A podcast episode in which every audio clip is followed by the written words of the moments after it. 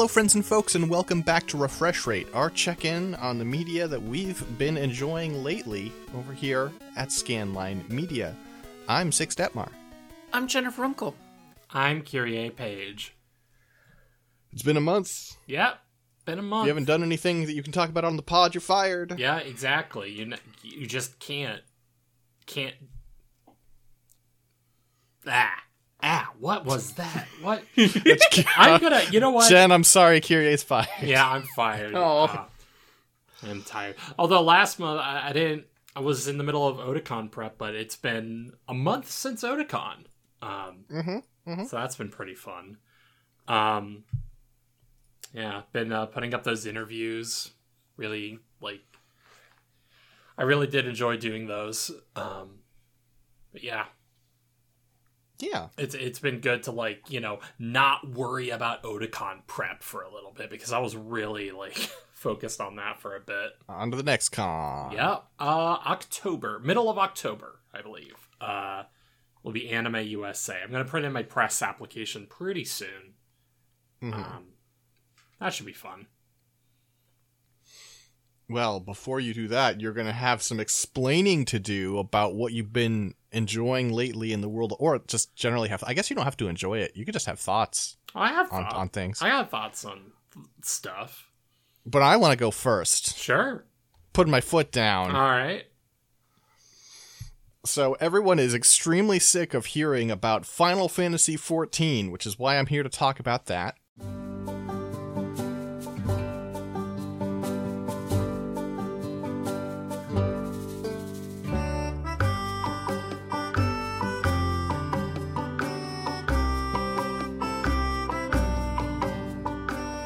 Don't I'm I'm actually going to talk about something that people don't talk about very much I- because I it's still- only been out for a couple days. So. Yeah. I mean, uh, that new like I mean, we're in that period of like post the like release of the full expansion. We're now in like what that season of like little uh patches before like presumably the next big thing. I mean, you know, little patches is a is a relative description. These are, I, I you know, they consider them major content patches, and they include a fair bit. And that's actually why I'm here, is because of patch 6.2 and and and part of it, um, that I'd like to talk about. So, um, I'm actually not caught up on the story right now. They put out a a- so there's as one of the first parts of the story they added in 6.1. There's a part where it pops up and it says, "Hey, you're about to watch a long cutscene." And uh, you won't be able to skip it. So if you have any like, you know, like dungeon finder stuff, it calls it duty roulette, uh, that you're waiting on, you should probably cancel that. And I basically log in in order to do my dungeons and uh, anything else I do in the meantime while waiting for the dungeons to pop. So that's just meant I haven't done that cutscene, and so I'm nowhere on the story. Ah, okay. post, post, you know, the main campaign anyway. I did right. that. Post but- con- yeah, post conclusion Mhm. of Walker. Um, but without um, you know, without spoiling anything about about the story of Endwalker or or you know things up till then, um, patch six point two story wise takes place at a point in time where it is kind of a back to basics moment for for you and and the heroes of the realm, right? Mm. Um, looming threats have been put in some manner of resolution where they are less pressing. Um, and it's like, okay, uh, let's try and just deal with everyday problems as opposed to, you know, like three gods are fusing to form a super god to destroy the concept of reality or whatever the fuck, right? Right, Like it's- Final Fantasy has a tendency to, to, to just keep escalating. Sure, but it is nice when uh, like this is a thing that I observe in like other works that tend to have like a lot of like clear escalation, like shonen manga tend to do this pretty frequently that after the big arc there's just a little bit of time to breathe for the characters to do like mundane things, which I always like that moment in those stories. There hasn't been a lot of that in Final Fantasy XIV, honestly. Mhm. Um, it has been like less pressing threats, but very often the case has been like, okay, we stopped this big evil. Now to do all the politicking to make that work, right? right. It's been like, okay, we like one of them legitimately was like, okay, we liberated this country from the evil empire. Now we need how to, to figure out how to kickstart their economy and deal with unemployment. right, like the Um, the little things you don't think about after saving the world. Yeah, and that's like it's been interesting. It's been kind of refreshing that it's willing to dive into that level of politics, but it is not always that much of an easing of tensions, and I certainly wouldn't call it like chill. Um, however, patch 6.2, one of the main features, um, sees uh, Tataru, who is kind of like um a friend and an entrepreneur and a, a, a sort of a, a, a, main point of contact for a lot of your gang, being like, hey, you should you should relax. You should find a place to chill. And actually, I have a great opportunity for you. I have managed to secure an island, and you can have it. And you're like, oh, I, I guess I can have thanks, this island. Thanks, Tataru. yeah, thank you. Oh, Tataru's great. Yeah, I love Um, She is one of my favorites of the Scions. Like, she's so good. Is This there patch 6.2, they added a portrait of her you can get. Let's go. is there a butt attached to you're getting an island for free? Yeah, of course. It's Tataru it's is Tataru. uh, Tataru is unfortunately a capitalist. She has a sickness.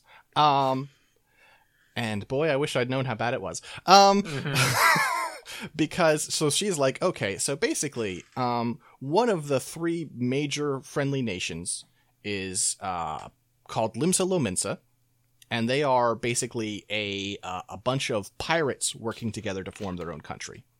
Mhm. Um, and in in recent years, since let's say the start of this game, it's been like, hey, we've been doing less piracy and more like being a legit nation. Um, and so I guess that means we can cast off some pirate things. Those aren't as important. Um, we have these like islands that we've had on the maps, you know, where like, you know, people would, I guess, bury their treasure or whatever. And that seems like a really stupid use of an island. And we've got a billion of them. So I guess, like, if people have good ideas as to what to do with these islands, we're listening. And Tataru was like, well, what if I had a person who's killed like 70 gods take over it and uh and do some stuff? And they're like, I, yeah, I guess that's fair. Sh- That that lady seems like she knows her way around gods. She probably knows her way around business, right? Um and so you get there and they're like, "Okay. So, here's your island. I'm going to leave. This is all yours." Um Oh, thanks. and here are some little robot buddies who are going to help you out. And you're like, help me out with what? And they're like, oh well, so first of all, you can have them build a little house for you, like a little, a little, you know, hangout for you. It's like, okay, great, right? And this is where we get into it's Minecraft Stardew Valley thing, right? Sure. Like a sort of. You know, the way you describe that is you are harvesting materials from the island and then turning that into a sort of game of growing stuff. Yeah, and and so you can like you can grow crops, you can capture some animals on the island, and then sort of like you know feed them and take care of them and get the the byproducts of that. Um, you can you know build buildings of various sorts. Um, and this is where it takes a dark turn for me, Mm. which is okay. So you're getting all this stuff, right? What do you do with it? Well, what do you do? Uh, well, you can't just sell cabbage. No one's gonna buy cabbage. Apparently, I feel like people would buy cabbage. I buy some. I um, buy some fucking cabbage. I like I cabbage. love cabbage. Yeah, it's great. But no, you can't just buy. You can't just sell cabbage. oh, Uh, you have to process it into finished goods. But you're busy. You're the warrior of light. You have things to do. mm-hmm. That's why you build workshops oh no, for your robots. and all of this, everything on this island, and it is constantly all the time that you're on the island. As soon as you've completed like the opening tutorials and stuff, just constantly on screen is just like it, it, the the objective: build your perfect island getaway. That's not what you're fucking doing. what you're doing is you're creating these workshops for your robots to work in, and you tell them what to do and it takes a certain amount of time. Most of the things I have for them to do right now are four hours, and you set up schedules. There's no way to speed any of this up. There is no free to play integration. Oh, this is like- right now. real time sort of like I log into Final Fantasy 14 at 4 p.m. I tell my robots to do something at 8 p.m. They they're done.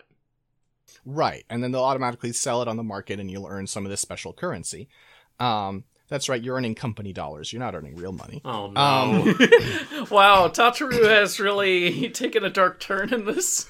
and it's it's worse because they make it like if it was just like oh and then your robots take care of this right it's like all right this is a little weird but okay they specifically have a mechanic where it's like okay you can lay out the schedule for the week uh, you have to include two days where they don't work though everybody needs rest and you're like okay now you're making this a fucking now you're making this a sweatshop and i don't like that Yeah, the the in-game mechanic to like meter out time spent doing this thing has specific labor rates, essentially. Yes, yes. It's like no, they need they need two, two days off. Otherwise, you can work them as much as you want. Listen, I mean, what are they going to do about it, right?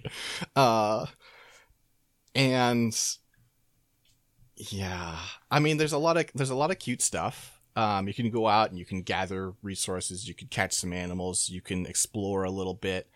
Um, but I hear you. I, I hear you asking the question, right? I hear you saying, But six, is it any good? Kyrie, that's a fantastic question. You know, Final Fantasy XIV Uh-huh. is a great game. Yes. with some really incredible gameplay designers and some excellent writing and some cool level design. Mm-hmm. And it's fucking boring and there's nothing to goddamn do. Uh, I was kind of expecting this since like Final Fantasy XIV. They've really tried to add so many different mechanics and mini games and stuff over the years, and like I got really excited back when they announced that roguelike mini game, and then I played it for ten minutes and never came back to it. It's better than this. Um, that roguelike mode is, if you're playing with friends, it is a thing to do with your hands while you're talking to your friends. This isn't that. Um, like, okay, imagine if Mm-hmm. Minecraft, right? Sure. mm-hmm. Little, Okay. Little blocky man. Yeah, that's that's yeah. First of all, Mm-hmm. uh, there are no enemies. All right, I like that. Uh, there's no like food or other survival mechanics, right? Uh, you can't just hit any block and get stuff. There are like special blocks. You'll see like a special glowing block, and if you hit it, it'll disappear, and you'll get one of that resource, right? Mm-hmm. Um, and then, oh, that's it. Oh, That's it. That's all you do is you run in circles and click on a tree, and then you get a log. does it Um, give you access to like special cosmic? Because usually that's what you do for these side games, like in these big MMOs. Is like you have this like kind of banal or benign, like this sort of like not so fun mode, but yeah, at least you get like a cool hat or something. You can get new hairstyles. They have two hairstyles tied to this. There's some other like pets and stuff. I mostly care about hairstyles. Mhm. Um, so it costs six thousand uh seafarers cowries. Um, as part of the opening quests, I got about four thousand of them. Right. Mm-hmm.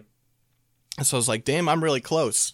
And so I set up my day's work, day's worth of, of stuff for my, my robots to do, you know, my borderline slave labor. And then I logged off and I came and I woke up and at uh, noon today I logged in and checked. And they were like, all right, we did everything just as you said. Uh, you actually set things up really well, so we were extra efficient and we made extra stuff and sold extra stuff. Here are your winning, your earnings: seventy-three seafarers' cowries. Like, so you're saying, so you're saying it would take me like two months? Uh, gotta keep you busy somehow while they're working on the new story content, huh? Well, the story content's in this too. Like, this is a thing that. Okay, so first of all, WoW did this a decade ago and did it better. They had a farming thing in the game too. Uh, which here are some things that WoW did. One, Mm-hmm. crops. It's it's just crops. They grow in a single day. Uh, I'm on day two. My crops have barely sprouted. I hope these things don't grow in fucking real time. Um, Based Two- on like the like the sun cycles of like the in-game server or whatever. Something, something. ridiculous. yeah.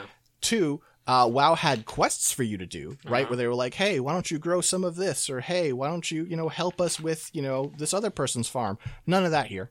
And at the very least, I think with some of those side modes, at least you could get some passive, like little XP gain for your character as well. Uh, not here Not here. Okay. Oh, wait, in Not here. fourteen or in WoW? In 14. and WoW, you could. That's yes. that's kind of what I that's kind of what I was saying yeah. because at the very least, even those like menial tasks or whatever could in theory be part of the broader goal of gaining experience for your characters. Totally, totally. That would be nice. Um, also, uh, it was, your farm in in uh, WoW was in the middle of a major town. You would just head to this point in the major town that you were passing through all the time and do your farming. Here, you have to head to a remote place to travel to this remote island. And so far, I haven't unlocked a way to head directly there, which is obnoxious because they've made it even more high upkeep than the WoW one, which you got to all the time anyway. Also, I'm not fucking getting anything for this. It's not fun. It takes forever. It's way out of the way. It's like boring to walk around. Like most of Final Fantasy XIV, they have some cool architecture now and then, but they have no fucking concept of level design unless it's in a dungeon. It's just terrible.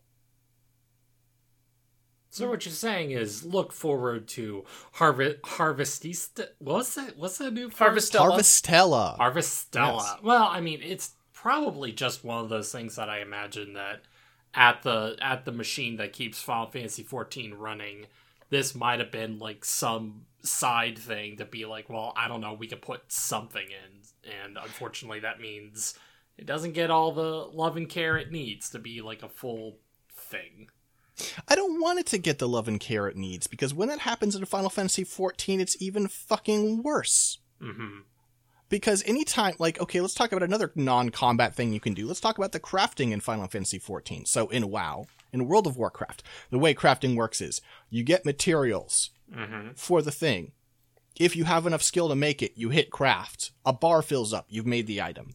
That's not fun, right? Right. It's fast, but it's not fun. Yeah. So in Final Fantasy XIV, they're like, okay, so there are low quality and high quality versions of everything. So you can get high quality versions of the materials to make a high quality item. Also, you can affect it by like, the process isn't just you click it and you fill a bar. It's like, imagine that you like have a whole like let's let's let's use making a sword as an example imagine that you have different hammer strokes that you can use and it is like turn based but you can play a turn that is like wait for the metal to cool or like add to the fire right and it's this whole involved thing Oh, that, that sounds really good. Like Dragon Quest XI was really had a similar crafting system, and that was great. It was like solving a little puzzle to make your weapons better. yeah it's an interesting system right hmm Uh, it's not super engaging because it gets a little repetitive, but it's like okay, there's stuff here. So what wow what sorry what Final Fantasy 14 will do anytime it has a system like this, right? Is it says, oh okay, so we built this whole thing. Do it ten thousand times for every level. And it's like just kill me, just kill me, just kill me. Ugh. like anytime they have anything, they just like run it into the ground and then keep going and keep going and keep going. And it's just insufferable. I like Final Fantasy XIV. I like it better than World of Warcraft. It is embarrassing how they have, however, not managed to learn a single thing from World of Warcraft. The, the areas where World of Warcraft does things better, they've done it better for 20 fucking years and Final Fantasy has made no effort to catch up. Right. Uh, it's just so it's like they'll add more stuff to this. Oh, sure. I I'll probably like I'll probably do the things to get the hairstyles. I like getting every hairstyle in the game. Hmm. Then I will never touch this again. And when they revamp it, unless they add more hairstyles, I'm not fucking coming back. Yeah. And I love these games. You know that. Oh, yeah. Yeah. It- Play all the all the farming games. Yeah, it's like it's like it is frustrating to have like this mode that just shows up and it's it as good as 14 can be because you know it's story, characters, gameplay, whatever. It is really like it's quite something to see something like that and see how blatant it is in terms of some someone at the studio was just like, well, we need something to waste the player's time, right?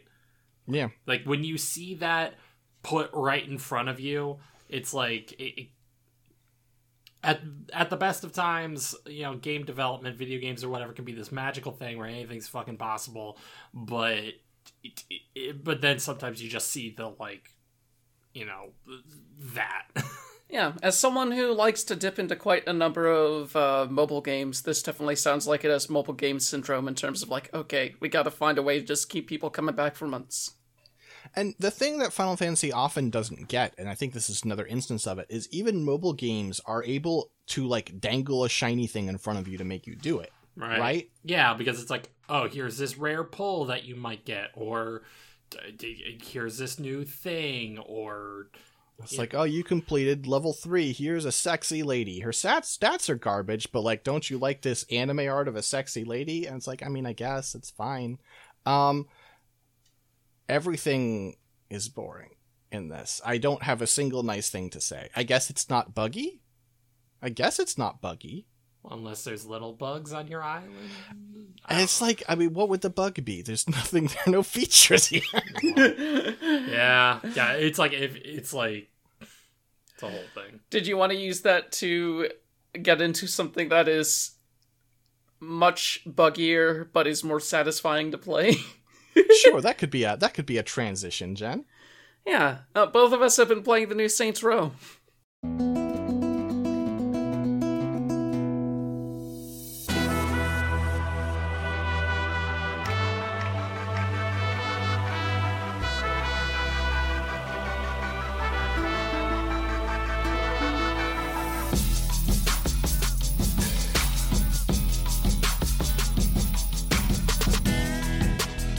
Uh, this is your game. You lead the you lead the conversation on this. Well, I had a different game I was going to talk about too, but sure. Yeah, it's uh, you know the rules, Jen. okay. Yeah. one. Also, So- you were like, I didn't play anything. How am I going to talk? You do this every time. Every single time, like the conversation in this household is, "Oh, I didn't play anything." Jed, when I come home, you are playing something. Okay. Okay. So, No, the- do you want to talk about the Saints Row, or do you want to talk about your other really bad decision? Let's talk about Saints Row.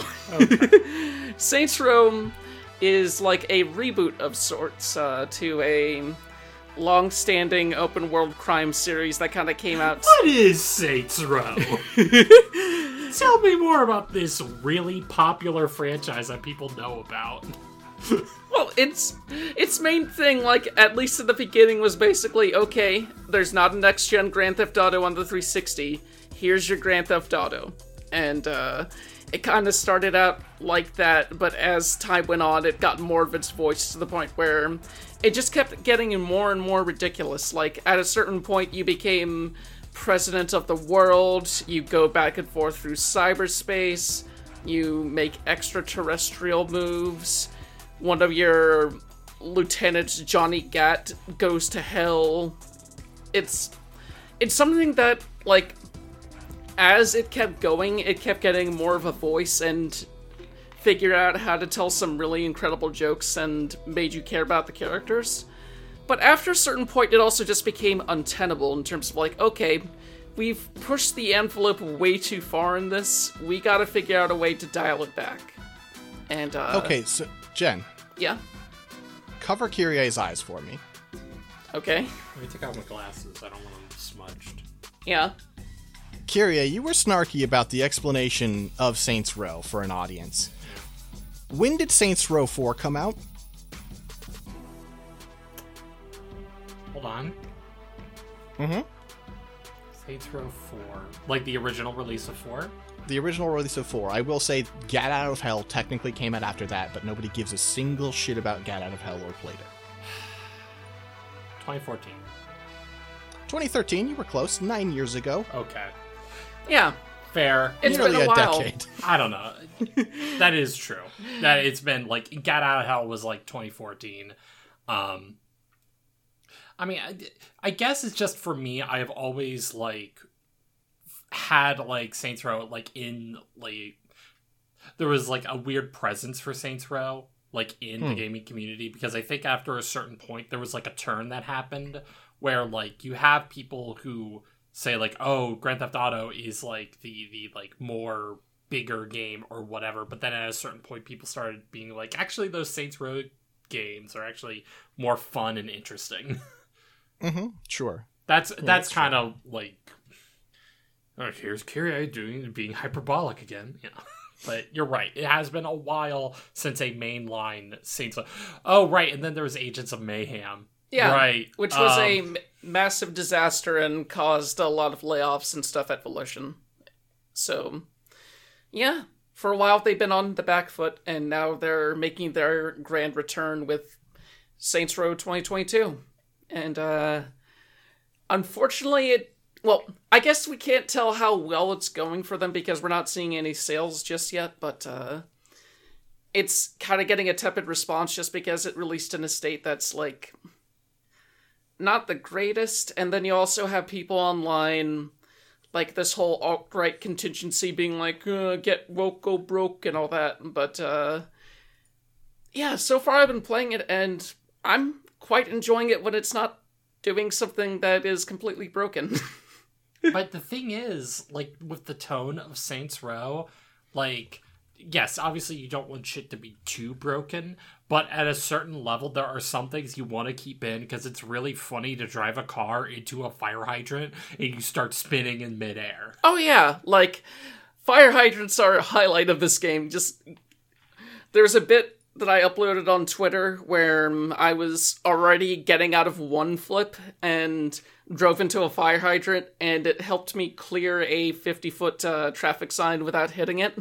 it was pretty awesome. Uh, it's less awesome when you go into a mode like insurance fraud, which is supposed to be kind of like Skate's um, whole ragdoll into traffic and see how much damage you can cause yourself.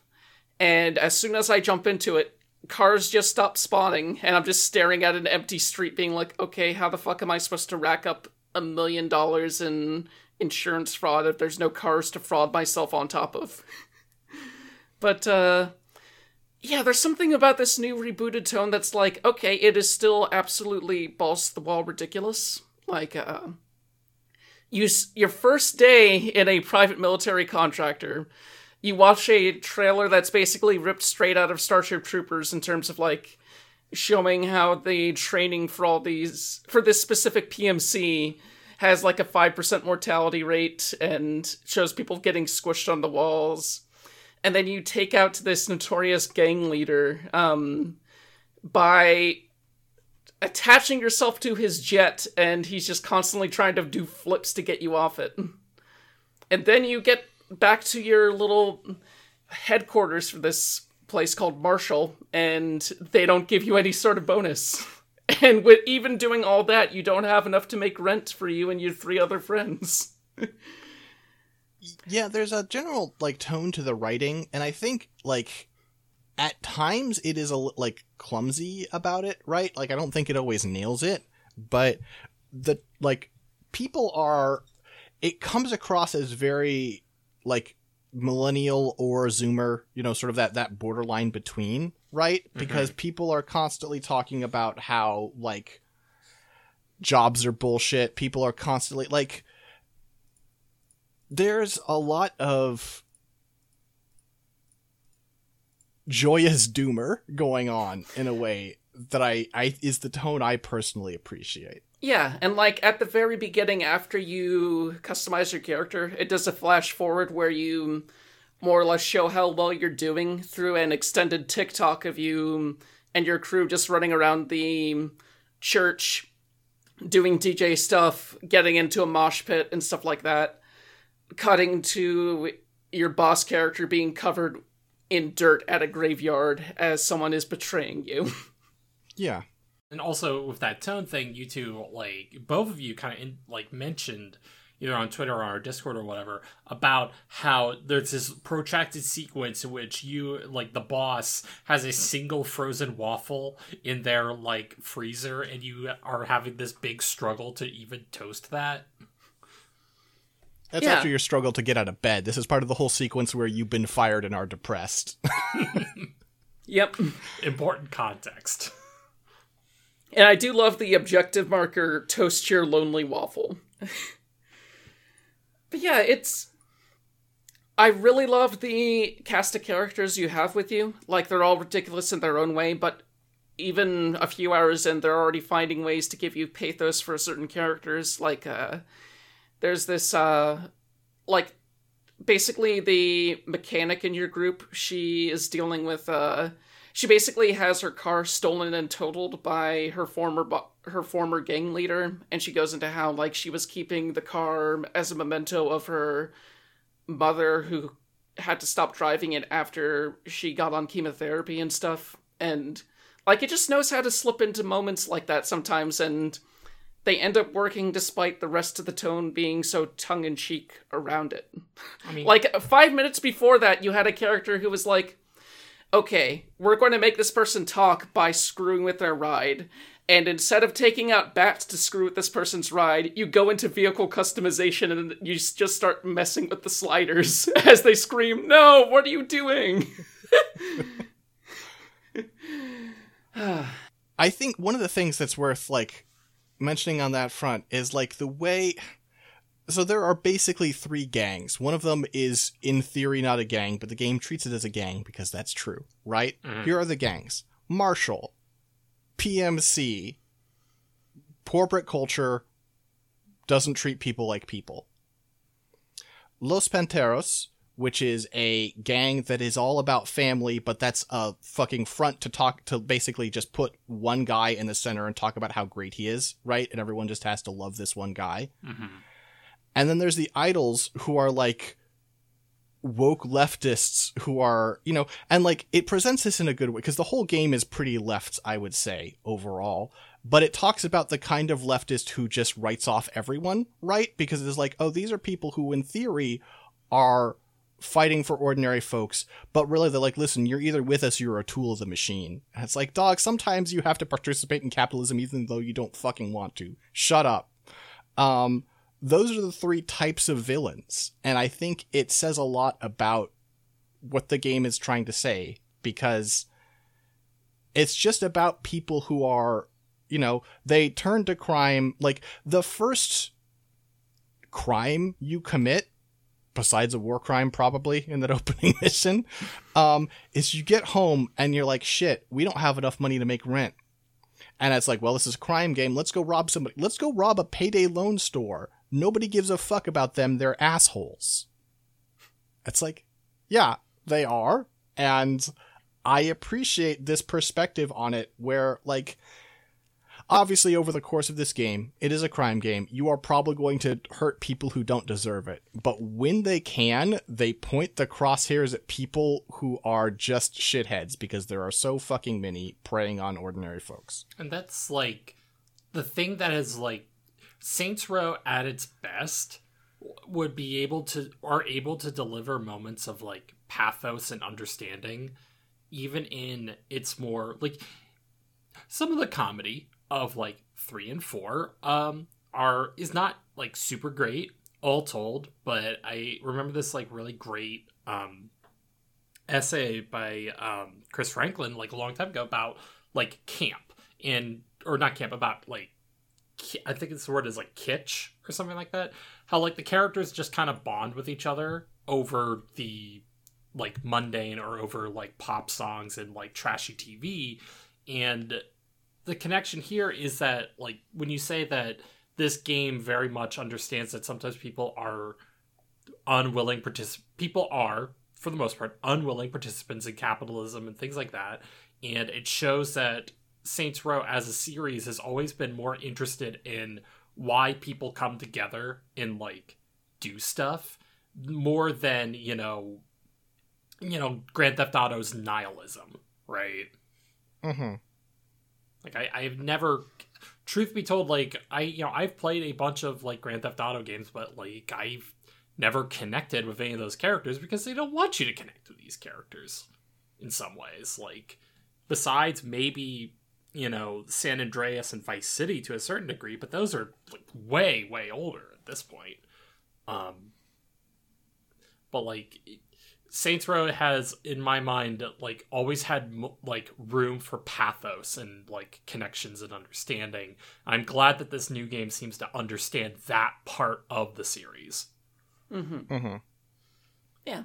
And like the design of this specific city um just looks really nice. There's something to the way that they nail this American Southwest feel that uh feels very true to life and also just it's a nice change of pace for like even something like Grand Theft Auto 5 which tried to get in on the sun drenched vibes too. But uh they just deploy they just do a very good job of making a believable looking place in this i'd say. It's slightly less believable that you can just you would ever do something like put a um illegal waste dump like five feet away from your headquarters but uh you do what you can to rack up money in your various illegal jobs and like uh, one thing that I feel like has has always encapsulated how much GTA sucks, and in ways how some of the old Saints Rows have as well. Honestly, Mm-hmm. is like stuff like, oh, there's like. And, and you know you play San Andreas and their billboard billboards for a soda called Sprunk, and it's like oh get it it's a cum joke and it's just like a lot of like the world building is like check it out it's it's like jokes about how people are stupid and just immature sex shit, right? To And- be fair, Saints Row, like from the beginning, had a, Wendy's thing called Freckle Bitches. And I was this... about to say this. I said Saints Row was also part of the problem, right? Uh huh. But let's take some examples from this new Saints Row. There is a uh, a pop up clothing store called My Ex's Stuff. Everything must go. That's funny. That's genuinely very funny. There is a protection racket that the gangs are running that is a side activity, which is basically Yelp based. And it's like, oh, we well, don't worry, we'll protect your business. We will respond with violence to anyone who gives you a negative rating. More forces depending on how few stars they give you. And so it's a self like it's a self like imposing challenge where you're like, oh, this this place is owned by Los Panteros. I'm gonna give them one. S- no, no, it's a bad part of town. Two stars. I don't want to die. Yeah, and they have unique they have unique writing for each star rating for each business. It's pretty good. Yeah. It's like if nothing else by like all by completely by by Saints Row completely having no problem acknowledging that it's a goofy, wacky like video game or whatever. That's what allows it to catch you off guard with pathos or get you like invested in the goings on or just tell like genuinely funny jokes that aren't like mean spirited like and to bring this two back to like you know Saints Row 3 or whatever. I like I just remember like Saints Row 3 really is kind of like the game that helped codify this like new direction for the series because you just have a moment where the boss meets like fucking Burt Reynolds who's the mayor of the town and they're just excited to meet Burt Reynolds. You know? Yeah. Like that sort of humor is way funnier to me. Is just like people just being genuinely excited about something going on in the world or these characters just hanging out. Yeah, it's the thing that reminds me of like Watch Dogs 2, which is like my other big favorite open world game because like you just have various moments where Marcus and Wrench are geeking out over watching a specific 80s film together and finally getting a chance to drive one of the cars from that movie and stuff like that. yeah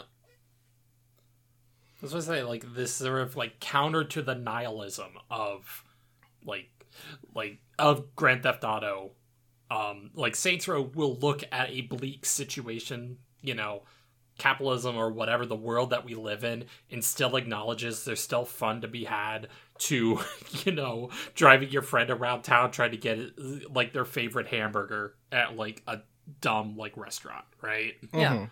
And it's and hey, it's great to find the most ridiculous fucking southern accent voice for my character and make her like a vampire cowboy, complete with like nickels on the side, a gigantic rancher's hat, sometimes a duster, cowboy boots, that kind of thing. It it just lets you go out, all out on the ridiculousness in a way that I appreciate without like as one of the Volition creatives described Saints Row 4, Moonraker. And if Uh. you're ever like, you know what, I went too far. Anytime you're not in the middle of a mission or a cutscene, you can just pull up your phone and recustomize your character. Yep, don't even have to drive back to a base. You can just do it whenever. Yeah, it's it's great. Like that, like that. Mo- those moments of self expression and how the series has also done well with like basically allowing you know non like like non-binary gender presentation just by the like the very nature of like character creators you know they're famously i believe um, sid meier is something talked about how like no you like programmers have to add gender to like their character creators or something like that you don't actually have to put it there you could just let people add parts or like different types of shirts or whatever to the character creator and people will be fine Yeah. you know? like not to go all TMI or whatever, but this game has both a boob slider and a bulge slider, so it's great that I can just customize both and be like, okay, here's someone that looks kind of like me. That that fucking rules. Um, in spite of Jedi here, like, I have the biggest dick bulge. You have no idea. Jed's like, I keep, it's like it's you'll be like, damn, is that a bowling ball or? I didn't mean it like that, but yeah, like it's just nice to see games with like it's nice to see games allow you to do both because some people just have both and it's cool.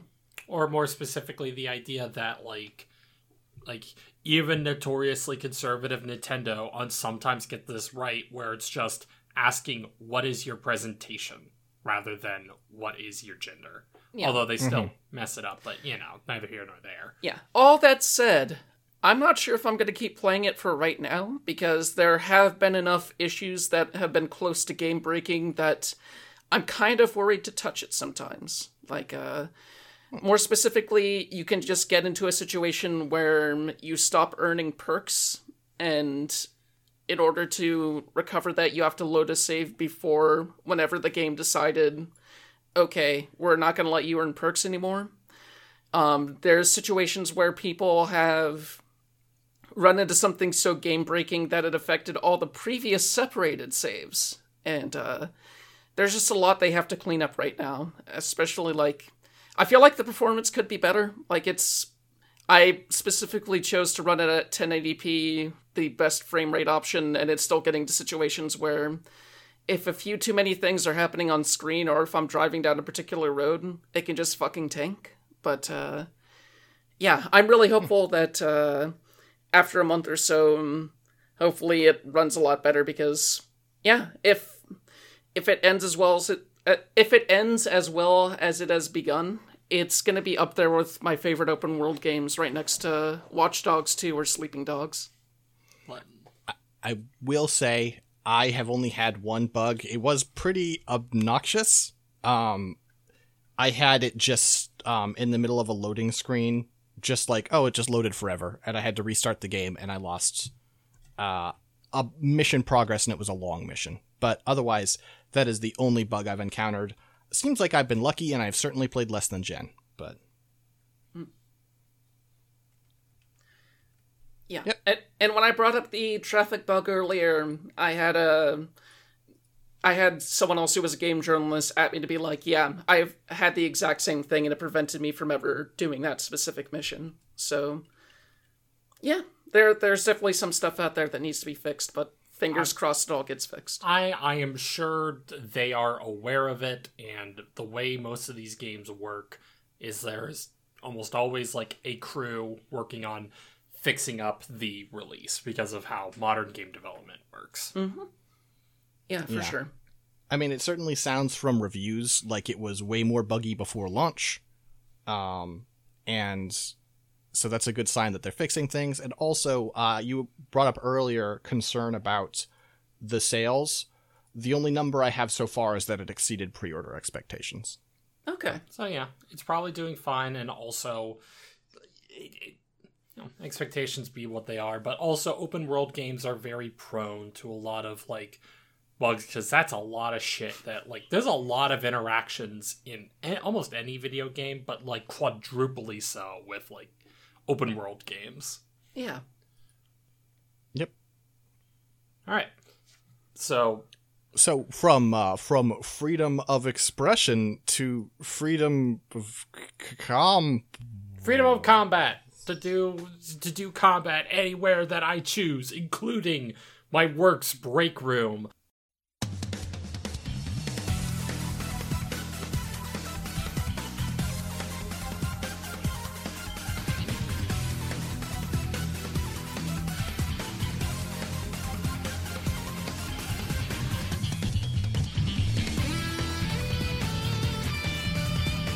That's right. J- Kyrie has gotten into picking random fights. She carries brass knuckles now. Exactly. I see someone on the street, they make eye contact, and we just go, hey, and just, we just start doing uppercuts and fireballs. It's it's like Kenka Bancho Badass Rumble or Badass Brawl, right? Where Yeah. you, you make eye contact and you have the mini game to, to shit talk, where you like cry to your mama and then yeah, you hit the first punch.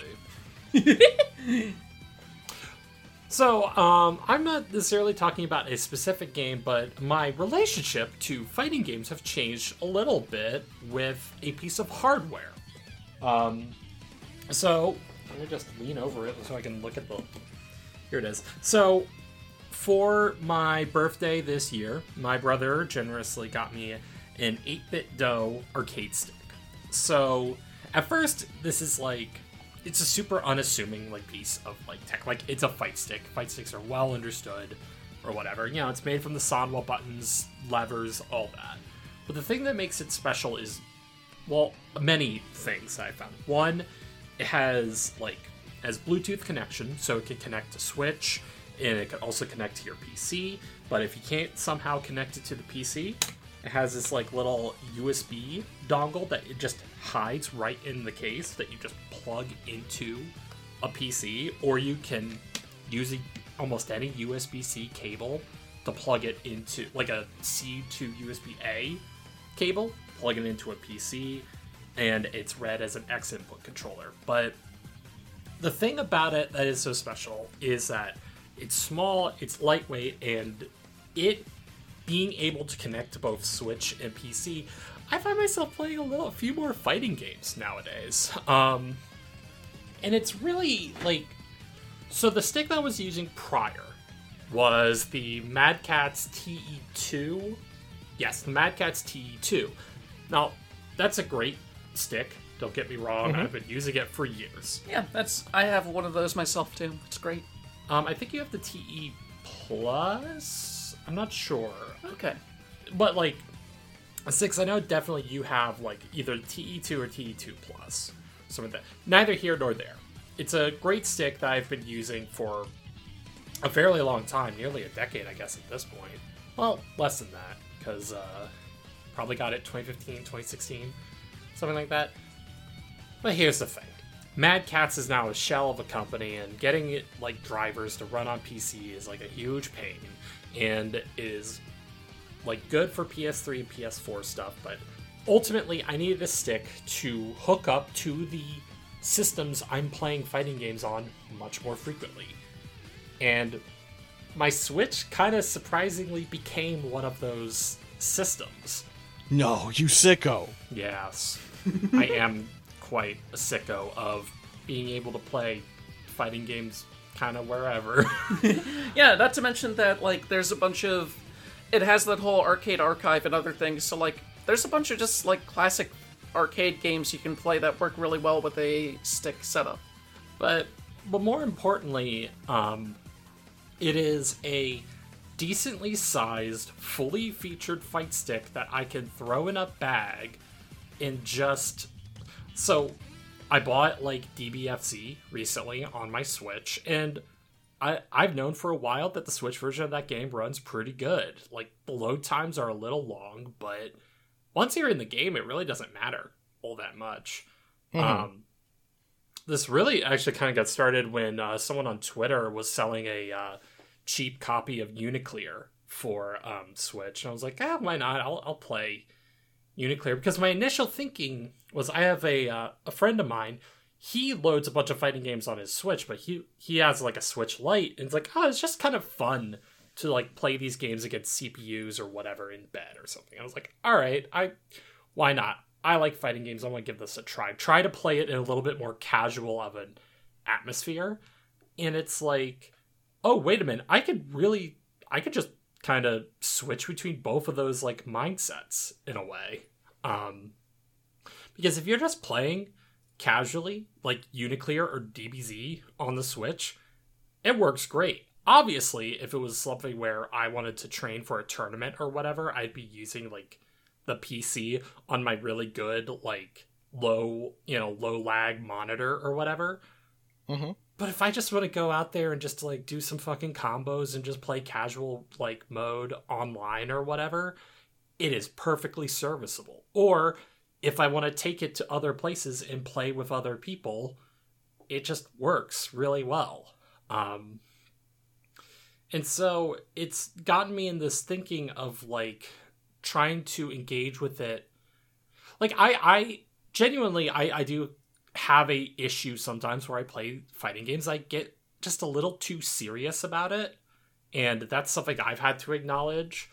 Where like I can get frustrated or you know worry too much about like the minutia of things and not like have as much fun as I did when I was just you know a teenager loading up Guilty Gear or King of Fighters on my Xbox and not really caring about like high technical execution shit or whatever, just playing around with it.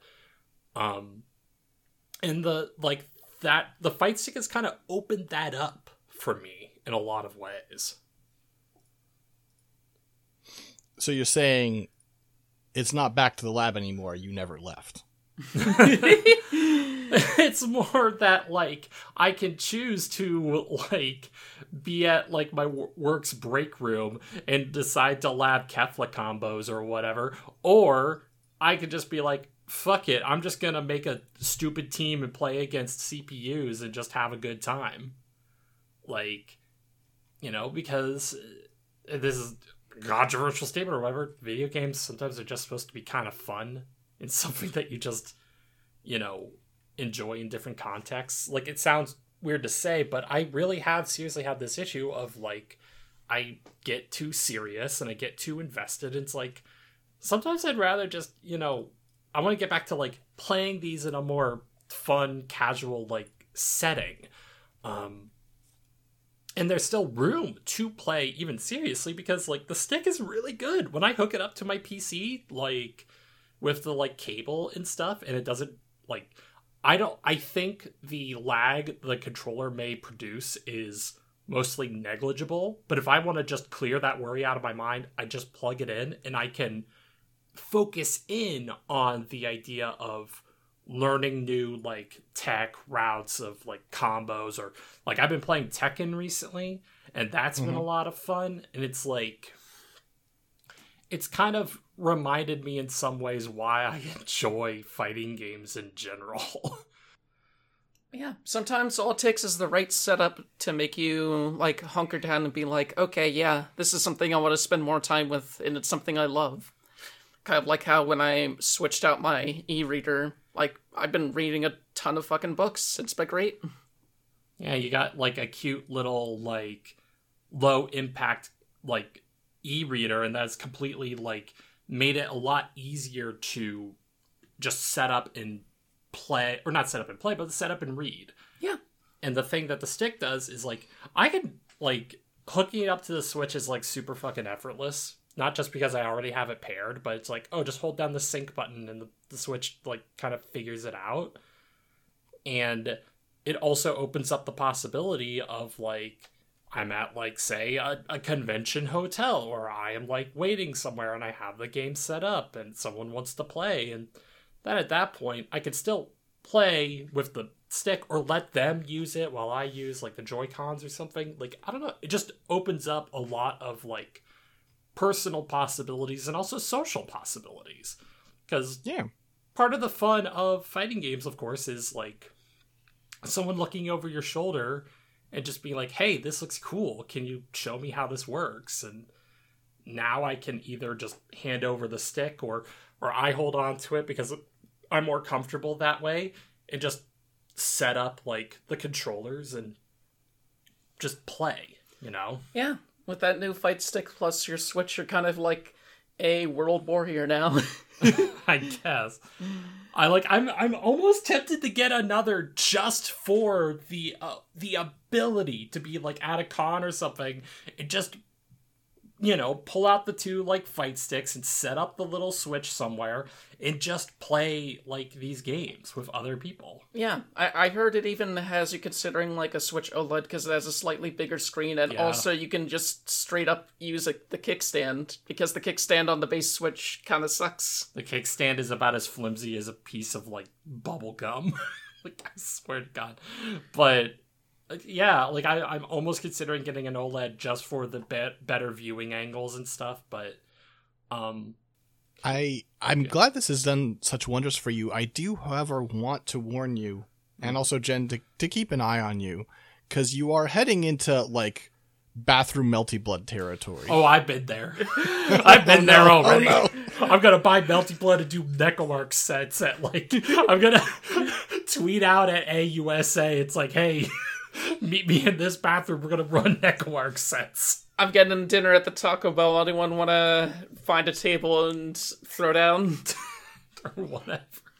It's, that's we're gonna you know we're gonna we're gonna find you at your lowest playing Ultra Fight Da! Kyanta two in a strip club. See, the point where I started to think, oh no, was when she brought up how she wants to start building a hitbox because hitboxes, like, they are interesting controllers, but I also think that the people who use them are like some serious motherfuckers who just. Yeah, because they win world championships, Jennifer. It's it reminds me. good- It's also Right. just good on your wrists. yes, um, like genuinely, I have noticed recently at work because I do a lot of typing at work. Sometimes, like my wrist. This is something I, I am gonna like go to a doctor about because like my wrists are starting to get a little tighter in some uh, instances, and maybe it'd be good for my wrist health to occasionally play on something that is like a little bit better ergonomically. Also, you can do KBDs like way way fucking easier with like buttons, you know. Yeah. I just feel like I'm gonna look over one day and you're gonna have this uh, shoebox you filled with uh, electronic wiring and buttons, and on the top of it is like a Neco-Arc smoking a fat blunt. That's not too bad of an idea. or I could I could use one of the boxes for uh, one of our model kits and like somehow like well I would want to build an actual like box and then just like make it up here to be like uh, a Gundam model kit, but also have the buttons on top. I don't know. we'll figure it out. But but yeah, there is something to be said about like sometimes like it really is finding that like one piece of hardware that helps you like engage or in my case re-engage with something i've already know i like. Um like i like I, I'm try- I can't think of like too many other examples but there is this sort of like maybe it's just because i'm sick of everything just being touchscreens or whatever. It's like sometimes i just want like a different piece of hardware to interact with something but it, it's been a little freeing. Again to just throw my switch and fight stick into a bag and just leave it in my locker at work and then when i am on my lunch break just you know pulling it out and just playing like playing just playing some fucking games you know? Like it's it's freeing in a lot of ways i'm really thankful that you know my my brother and his wife like like got it for me for my birthday you know Yeah. Mhm. There's something about taking a non standard controller and kind of making it yours that can lead to a much more intimate environment, I'd say, with games. Like, oh yeah I, like- I love my custom Xbox controller that I use for PC games. Um, I have the 8-bit Do thing I usually use instead of the Switch Pro controller when I want to do some platforming. And, like, uh, I've even been looking at, like, those phone controllers that you can basically just snap the phone into because there's some really cool stuff there, too. Right. And quickly on the 8-bit-do arcade stick, one thing, since it is using Sanwa parts, I can just change out these buttons if I ever want to do that. Like if I want to put in like right now, you know, they're kind of kind of loud. I can put in like some silent buttons if I really wanted to, especially if I'm playing it in more public areas. But you know, besides, but it's like it looks nice. It's it's modeled after the old um, NES Advantage um, which is like a really nice look. So you have like a really stark like black and red buttons. But the best, like the thing that I really appreciate about it is that in the upper left it has like a thing that's like it's either in Switch mode or in um, Xbox mode. If you have it in Switch mode, it just has a little light up display on the lettering that shows like Switch letters, like for you know ZR ZL. But if you put it in Xbox mode, it shows Xbox buttons. Oh, that's nice. It's a really nice feature because it's just, and again, since it's using X input, a lot, a lot of like major titles, like even you know like indie titles, you know, use that sort of like universal input. Um, like when I was doing that stream with uh, Ada, like when we were playing um, the uh, Umineko fighting game, it's like, oh yeah, this just works, and it works great. Um, so it's just a really wonderful, well built piece of hardware.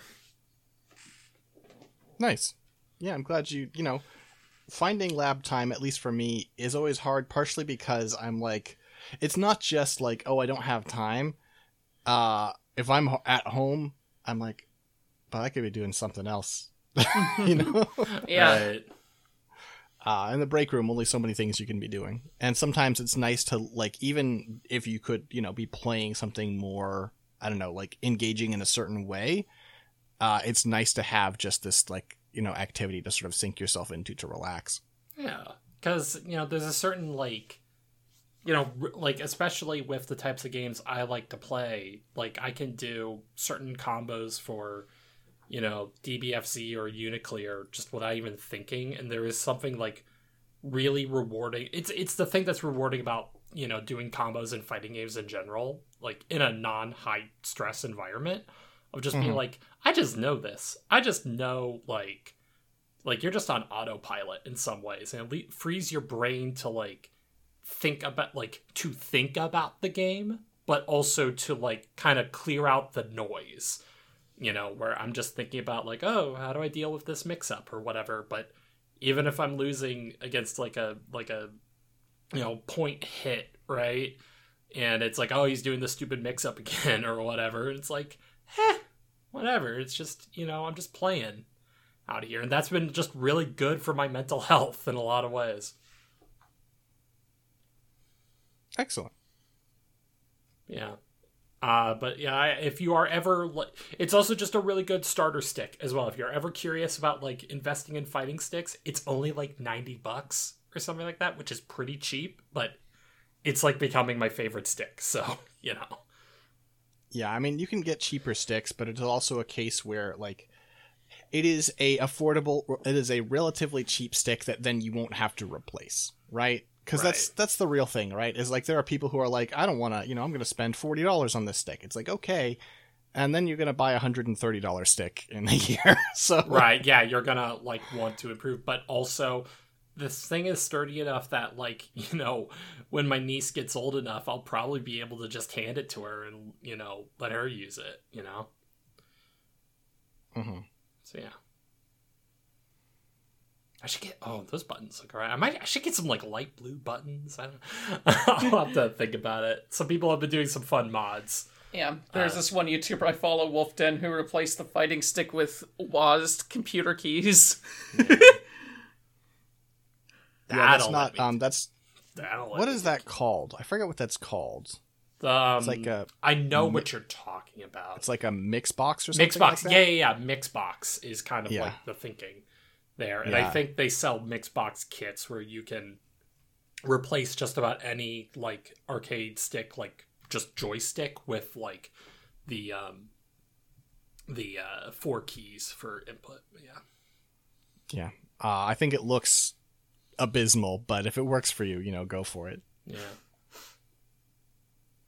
yeah. I think that's it for this month. Uh, I don't really have anything else to say on the hardware. Yeah, I'm just thankful that I have it. You know.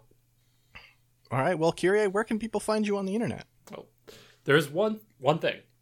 okay all right Yeah, well you said I- you were done all I right thought you no no no. I fine. thought I'm It's not fine, just lie, it's fine. I'm just saying not a big what deal. is something that we did this month that we are proud of. I took a really good shit this morning. I don't know what the fuck do you want from me. I don't know. I was really happy with that um, Dragon Ball Super episode that we did, like on for was Oops All episode. Anime. That was a really fun episode to do. It was fun to go out to the movies and um, watch a new Dragon Ball thing and talk with it with Alan. And that was just a really fun episode. I'm really glad that we did it.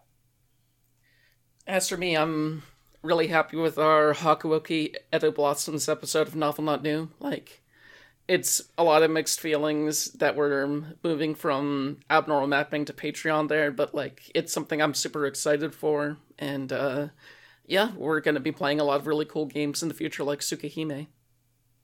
Sahukiyami?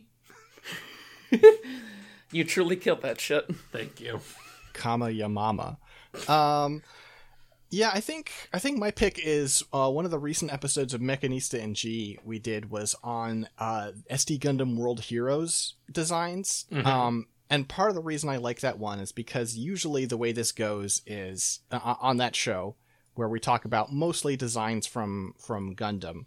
Um, is that Dylan is like, hey, here's this design. Let me convince you it's good. And sometimes I'm like, I'm already there. And sometimes like, okay, convince me. And this was a time where Dylan went in like, oh no, these things, these things are horrible, and slowly begrudgingly had to admit that they're pretty cool. Uh, and that was fun. That that sounds like a lot of fun. Um, Also, we did an episode on uh uh uh planes from Ace Combat, and that was really fun. that sounds great. Yeah. Um, but all right. You can find me on the internet at Kyrie A page on twitter.com. That is where I just post everything. Every every single thought that comes into my brain, I usually I usually post it. But also, um, by the time you heard this, the new episode of Ultimate Despair Reprise is out. Um, and uh, also, uh, you can you can follow that show at You Despaircast on Twitter on the Bird site. You can find me on Twitter at JBU3, and pretty much all my work going forward is on scanlinemedia, scanlinemedia.com or patreon.com slash scanlinemedia. Uh, you can find me on Twitter at Sixdettmar, S I X D E T T M A R. Uh, and you can find my work the same place as, as, as these folks. Yep, we've been we had a lot a lot of good stuff that came out in August, um, and it's we've also been making changes to the Patreon, but I think there are a lot of really positive changes, and mm-hmm.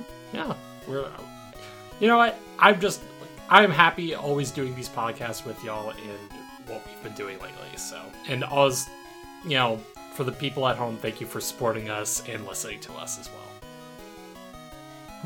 And until next time, folks, peace out. See ya! Later.「